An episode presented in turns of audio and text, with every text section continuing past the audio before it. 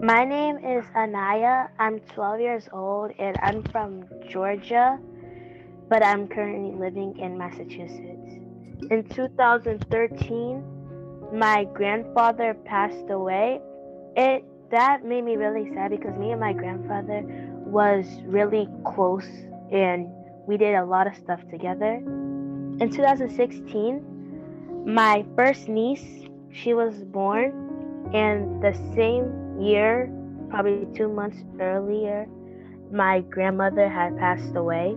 Oh. And that at that I didn't know what to do at that time because me and my grandma we was closer than me and my grandfather Mhm. and I don't I just I couldn't do anything at that time. Mhm. But in 2018 I joined Majorette and and that that made me feel like I found a passion that I really love doing.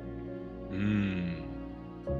I think the challenges that I've been through helped me grow by like how like passionate and like after all like the death that I have been through and like the people coming into my lives, I felt like I had to be passionate for other people and I had to be like positive around people during different things.